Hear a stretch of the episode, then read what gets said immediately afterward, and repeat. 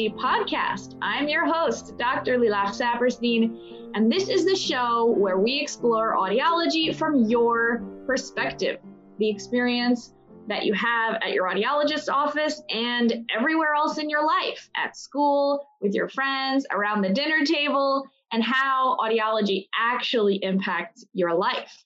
That is what the show is all about. And I'm so excited to launch two very exciting things at once with two exciting guests as well. So first of all, we are talking about the launch of this incredible book, Pat a Pillow, with the author of this book, Valerie James Abbott. Thank you, Valerie, for being in touch, for sending me a copy of the book and sharing Bridget's story and your family's story in this lovely, lovely book. And we're going to dive into that. In addition, we're also talking about the whole conversation about late onset hearing loss and how that experience is also unique and important to address. And with us today, we also have Justin Osmond, who's going to tell us more about his journey as well as the incredible work that you are doing. So welcome to you both. I'm honored. Thank you for what you do, your amazing podcast. So we're just honored to be on your show. Thank you. And hey, Valerie. Hi.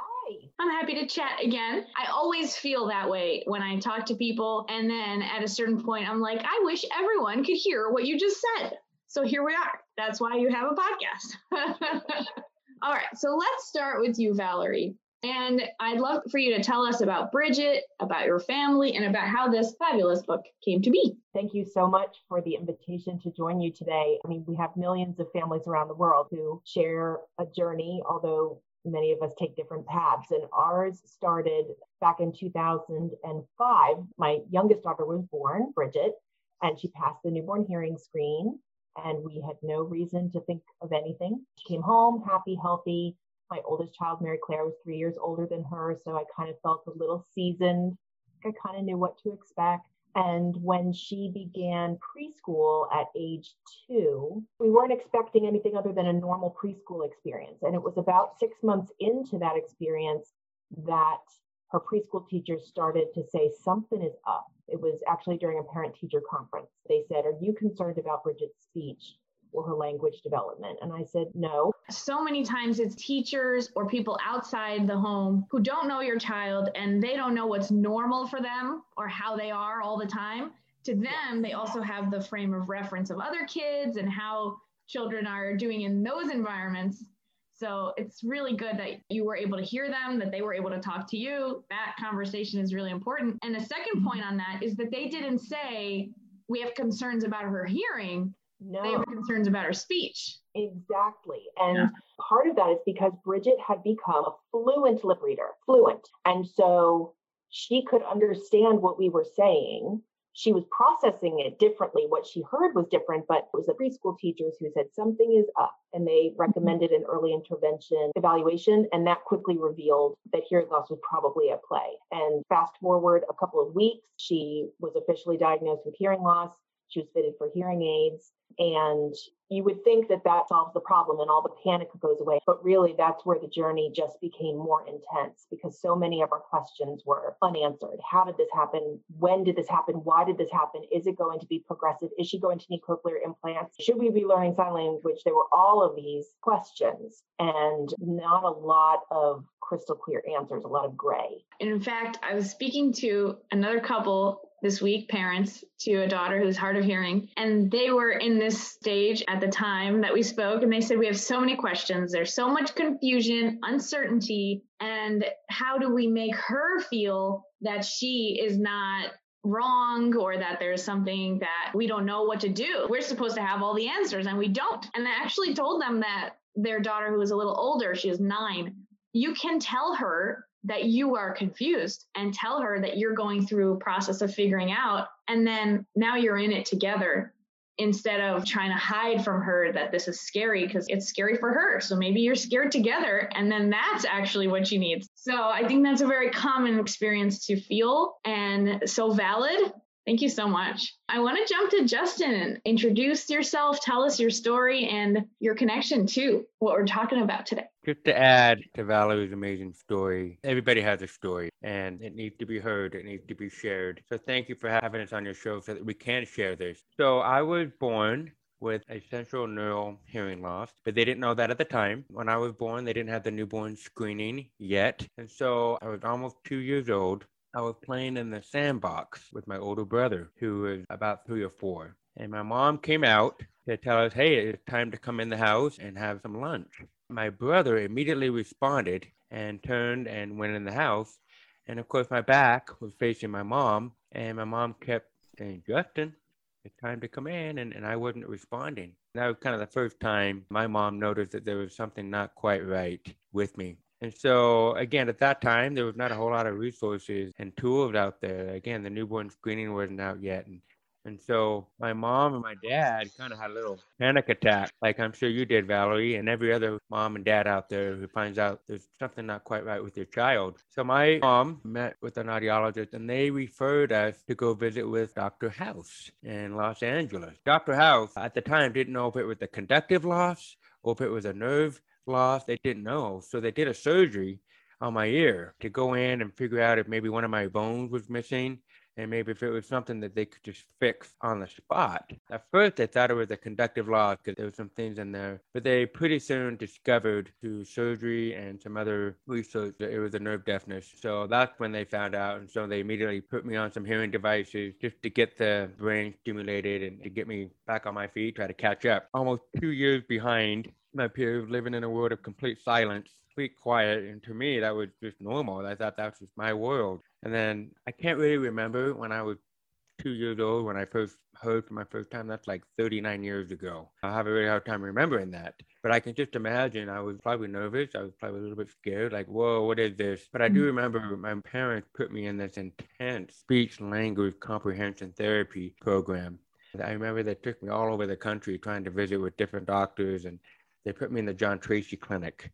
Lots of different programs, Alexander Graham Bell program, all these different things for the oral speech program. My mom didn't want me to do sign language. She wanted me to try to live a normal life. I came from a musical family, so she wanted me to try to fit in as best I could. So I ended up taking about thirteen years of intense speech therapy, and I feel like I'm still learning how to talk today. My unique deaf accent. Sometimes people ask me when they hear my accent, they ask if I'm from Canada or if I'm from Australia, even England. And I take it as a compliment because I love their accent. But deep down inside, it kind of hurt because I work so hard to try to sound normal.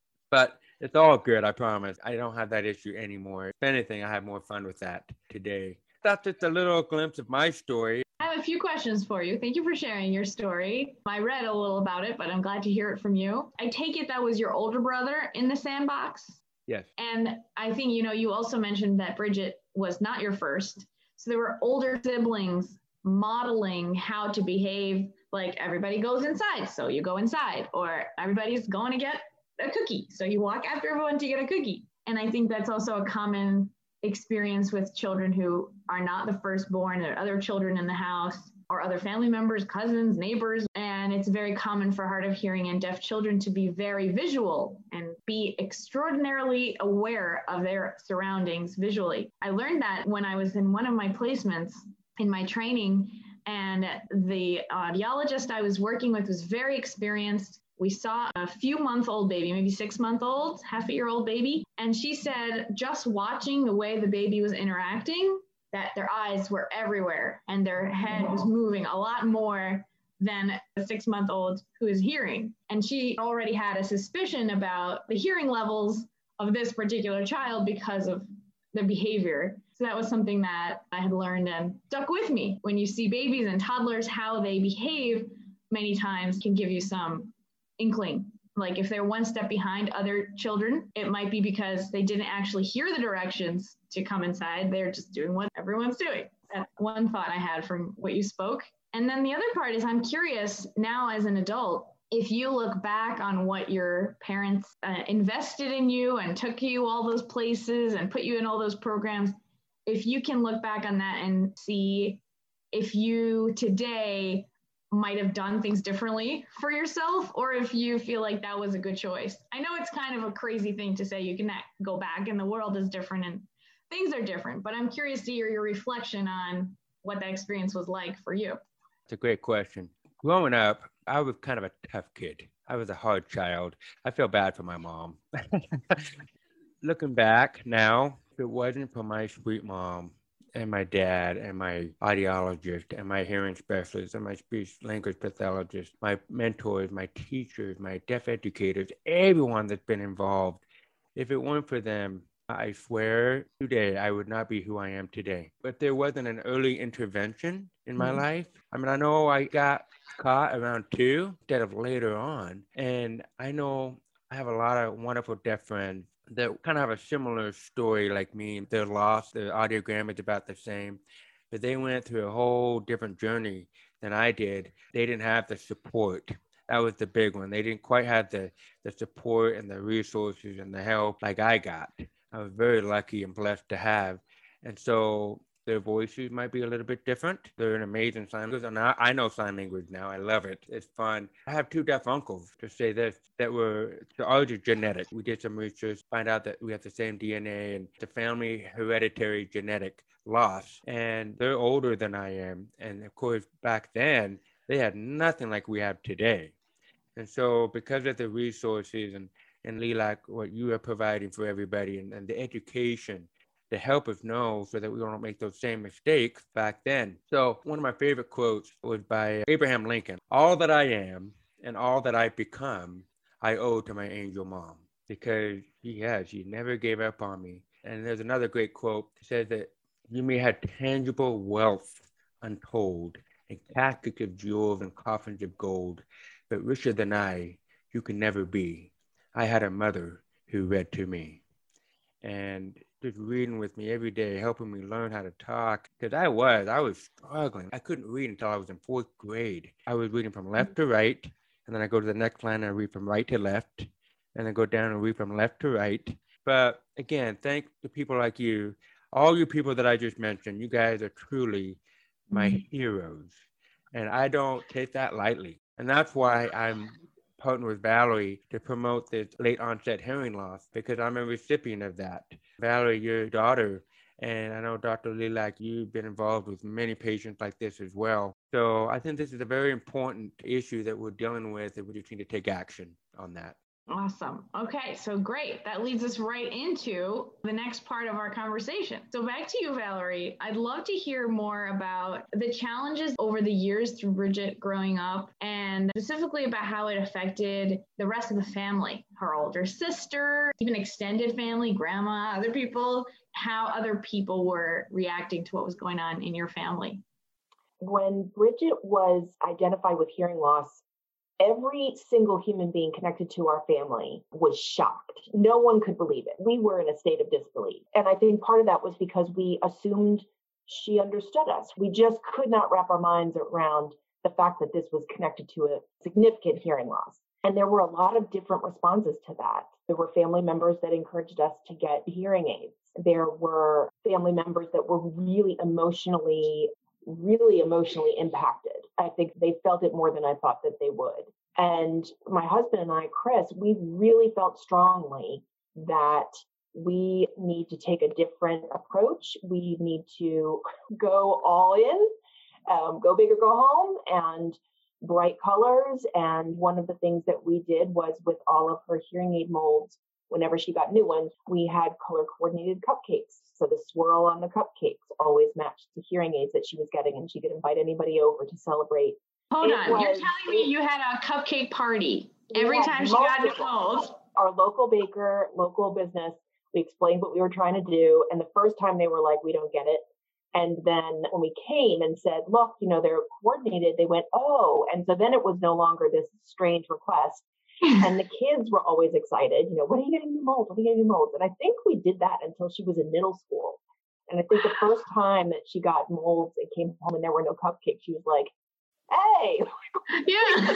um, and, and it made it celebratory, and it made it fun, and it made us focus on the positive aspect of this part of her. Again, that is so beautiful, and I really hope everyone listening takes that thought, like how to make the experience fun and celebrated and make other people part of it too. Yeah, so we came from this place of panic, and yeah. It's not to say that we were no longer panicked, but we were trying, I guess, in terms of a scale to offset it with as much positivity as we could creatively think of. And we succeeded in that. And she is fierce and loud and proud and wears her brightly colored hearing aids even today and ponytails. And she's always been very just comfortable in this. And we're grateful for that. And I think while part of it is how we handle things on the front end, making a very intentional decision, I do think part of it is just who she is. And I've tried to share that message of making a choice when a child is identified with hearing loss. We do have a choice of how we ourselves attempt to approach it. And we did that without knowing what that would mean later on.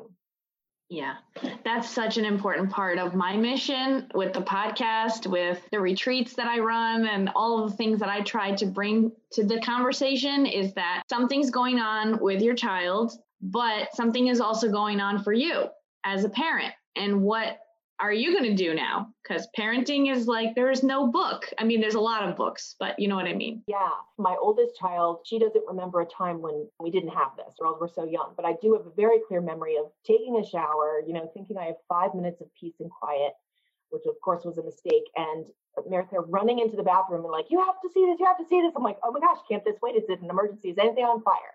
And she was like, no, but you have to see this. And I pull the curtain and she's showing me an American Girl doll catalog where they had hearing aids. It was the year that they came out with hearing aids that you could accessorize. And she's like, Bridget has to get these for Christmas. She has to get these for Christmas. And so even at that young age, she understood the importance of representation and what this type of a thing would mean for her sister. I didn't teach her that. I didn't tell her, like, if you ever see things, she just innately knew that that would be important. And mm-hmm. I think that's something that we can all, as we circle around all of our children, is that representation is important. And I think the children recognize that before the adults do.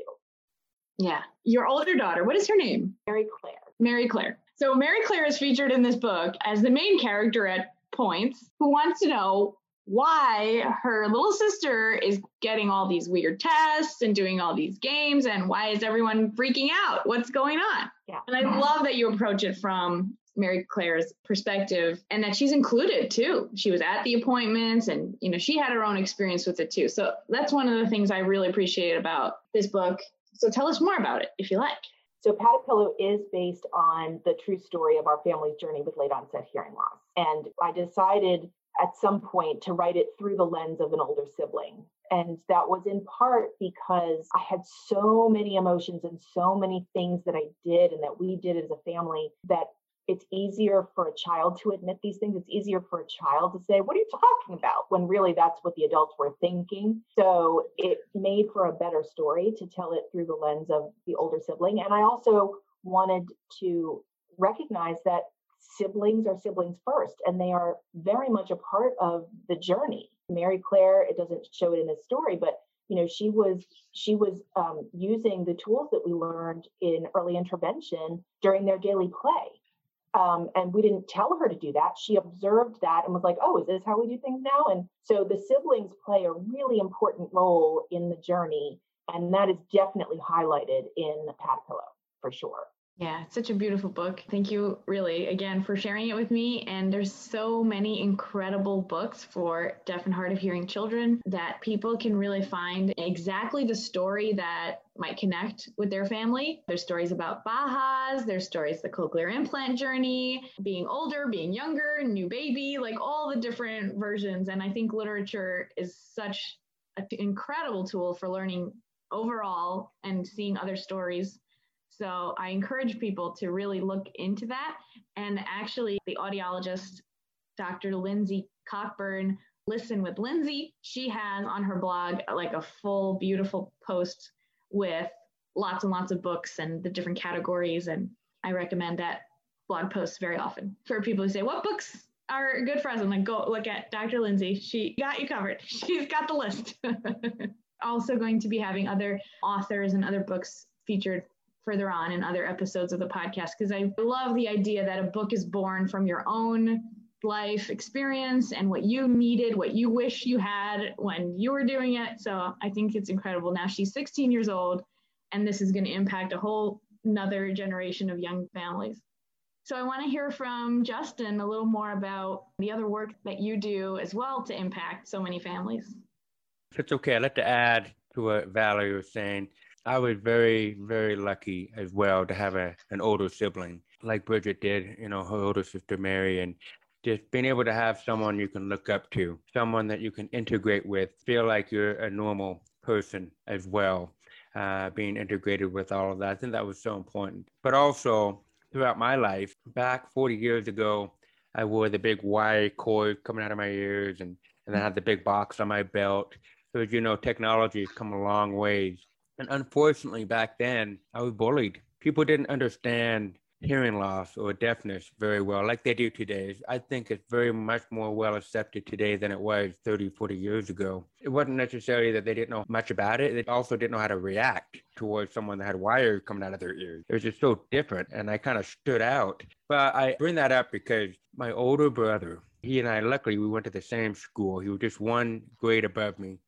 And so he was always my brother's keeper. He always had my back. And one time in between class, this was in um, middle school. Uh, you know, in between class, you have like five minutes to get to the next class. And I'll never forget, I was in my locker and I turned around because I got my next book to go to my next class.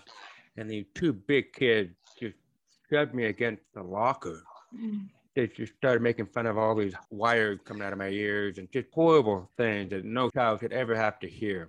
And I'll never forget, I looked up and they were gone.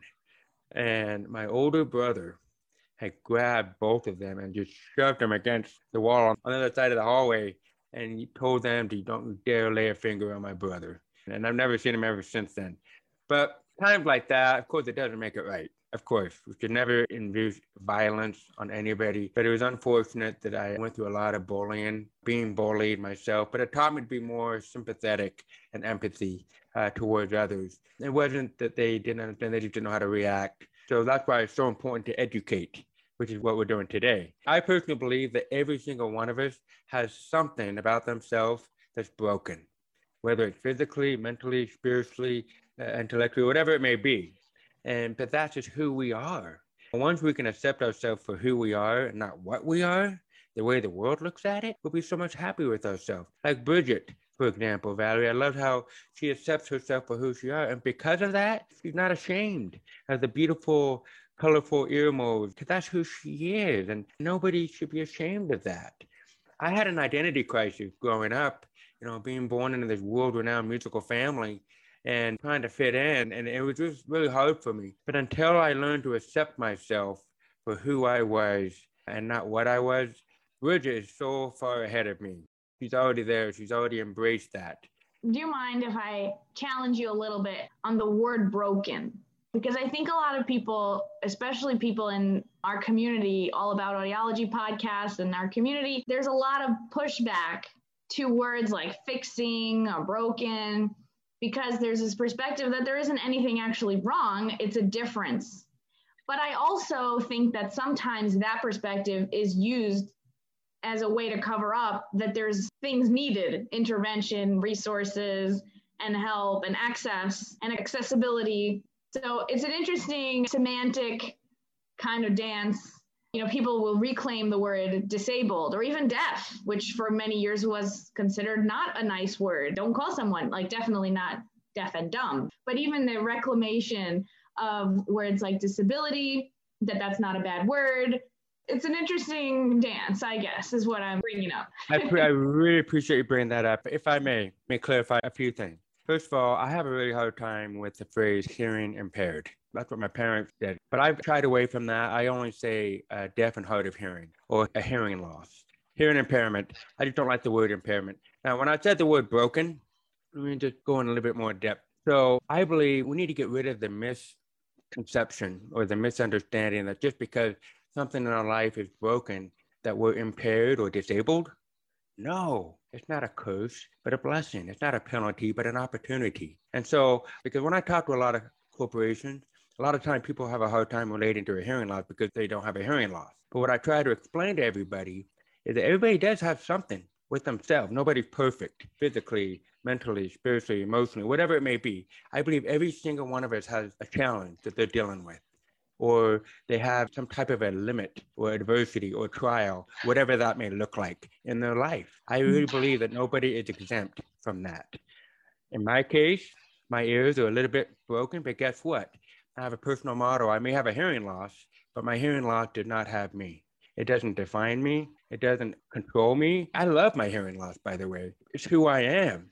It's who Bridget is. It, it's all of your patients. That's who we are. But the thing that we need to be careful with is if we let it hold us back, if we limit that. So in other words, we shouldn't let it define us, but we should let it refine us. Just because our hearing is a little bit broken, and I'm okay to say that, I don't think there's any negative connotation to that. I don't like to sugarcoat things. It is what it is. But because of that, that challenges me. I love the word challenge. When you say that, that's a big thing for me. It makes me want to be better and to do better. And so, for example, I've always wanted to play the violin. And I was told I could never play the violin because they told me that my ears were broken. I like to prove people wrong. And so I learned to play the violin, not by hearing it, but by feeling it through the conductive vibrations of the instrument. And so when the world shouts, uh, you can't do it, uh, I really believe, again, through wonderful help like you, Doctor Lilach and Valerie, you instill in us the confidence, the self-esteem that we need. Because I would have had this had someone not intervened and helped me through all of this so that we can do what we want to do. So I hope that answers your question. I don't ever like to offend people because of the word broken, because you're right. That does have a negative connotation to it. But instead, just look at it this way. We may have a, a challenge, but we should not let that challenge have us, own us, control us, or define us. I'm so grateful that you said everything that you just said, because the truth is, the kernel is that everybody on every side of the debate of all different words and different modalities and different worlds, everybody wants the same, which is relationships, community, accessibility, respect, dignity. Everyone actually wants the same for their children and for themselves. There's just different ways to get there. So if we get stuck on the level of the words and the terminology, we don't go forward. But then there is still room for learning. Even in my studies, learned about hearing impaired as the term. And there's a lot of changes. So another one that I recently have heard is to say what the hearing levels are, hearing levels rather than hearing loss. And I know, Valerie, you've been using the word identified as opposed to diagnosed, because it was identified that the child was deaf or hard of hearing. But I do know that it gets dicey, especially when there is a medical aspect and then that is diagnosed. So it's always kind of very case by case. And I hope that people can take away respect for one another and also a lot of self-forgiveness for not knowing what you don't know until you learn it, and just being on a process collectively on the journey of this podcast and with each other in the world. I appreciate that. Some people got to take it with a grain of salt sometimes. You know, you hear one thing and, and then interpret it in such a different way. I think that there's no right way for all people. Everybody has a different scenario, a different situation. And so whatever is best for that patient when it comes to communication, when it comes to, to hearing and comprehension, whatever it may be, I don't think there's one blue book that will fit everybody, because everybody is different. My situation is different than Bridget. My hearing loss is different than everybody. So we just have to be sensitive towards that and be supportive of whatever decision they want to do. But don't ever let it limit them. You know, don't don't limit your challenges. Challenge your limits. Because I think we all have limitations. I really do. And that's what makes us stronger and better people. But just don't go around tearing people down when they're trying to figure things out. But I am grateful they got rid of the term deaf and dumb. Yeah. Thank you. Yeah. There's a lot of education that happens collectively. But I also think there's still room. So we have this conversation a lot around how the audiologists can give the news that the baby is identified and what that conversation is. If the audiologist comes in and says, oh, this is the tragic, I'm so sorry, that kind of perspective, that's what the parents get. And there's a shift there. Valerie, I'd love to hear more from your perspective on that. Yeah, I think we're on the edge of that shift. I really, really do. Both with kind of the terminology and what people's preferences are, and just respecting the fact that there's actually a wide variety. But in terms of how that initial conversation goes, the day of diagnosis, the day of identification, again, there's a lot of different words that can be used, and families get to choose from which terminology they're comfortable with. We are right on the edge of, I think, a wave of audiologists who acknowledge the importance of holding space, of recognizing the difficulty of that initial conversation and subsequent conversations, um, physically what happens, mentally what happens when someone receives that information, and how best to work with the family as they go through the process of digesting that information and absorbing it and figuring out what to do. And I'm seeing more and more audiologists attending workshops on holding space, reading, writing articles about the importance of meeting the emotional needs of families, that I really feel like we are on the verge of a generation that will have a different experience at the moment of official diagnosis than certainly Justin's generation and mine, but that of my children. I think it will be different for them. I hope so too. A hopeful bend. Awesome. All right. This has been an incredible conversation. I feel so lucky to be able to facilitate these kind of thoughts with people from really around the world. Actually, where are you guys located? You're in East Coast, and you, Justin? I'm on the West Coast. I'm in Utah. Lovely. And I am in Israel. It's wonderful. Thank God. The wonders of the internet and Zoom, what should I say? We could have deep, meaningful interactions that also then spread and have more impact, I hope, through the listeners of the show, is really, I think, also part of the change. A lot of paradigm shifts overall. So we hope to carry that through. So please. If I may, I just want to say on behalf of the deaf and the hard of hearing, thank you.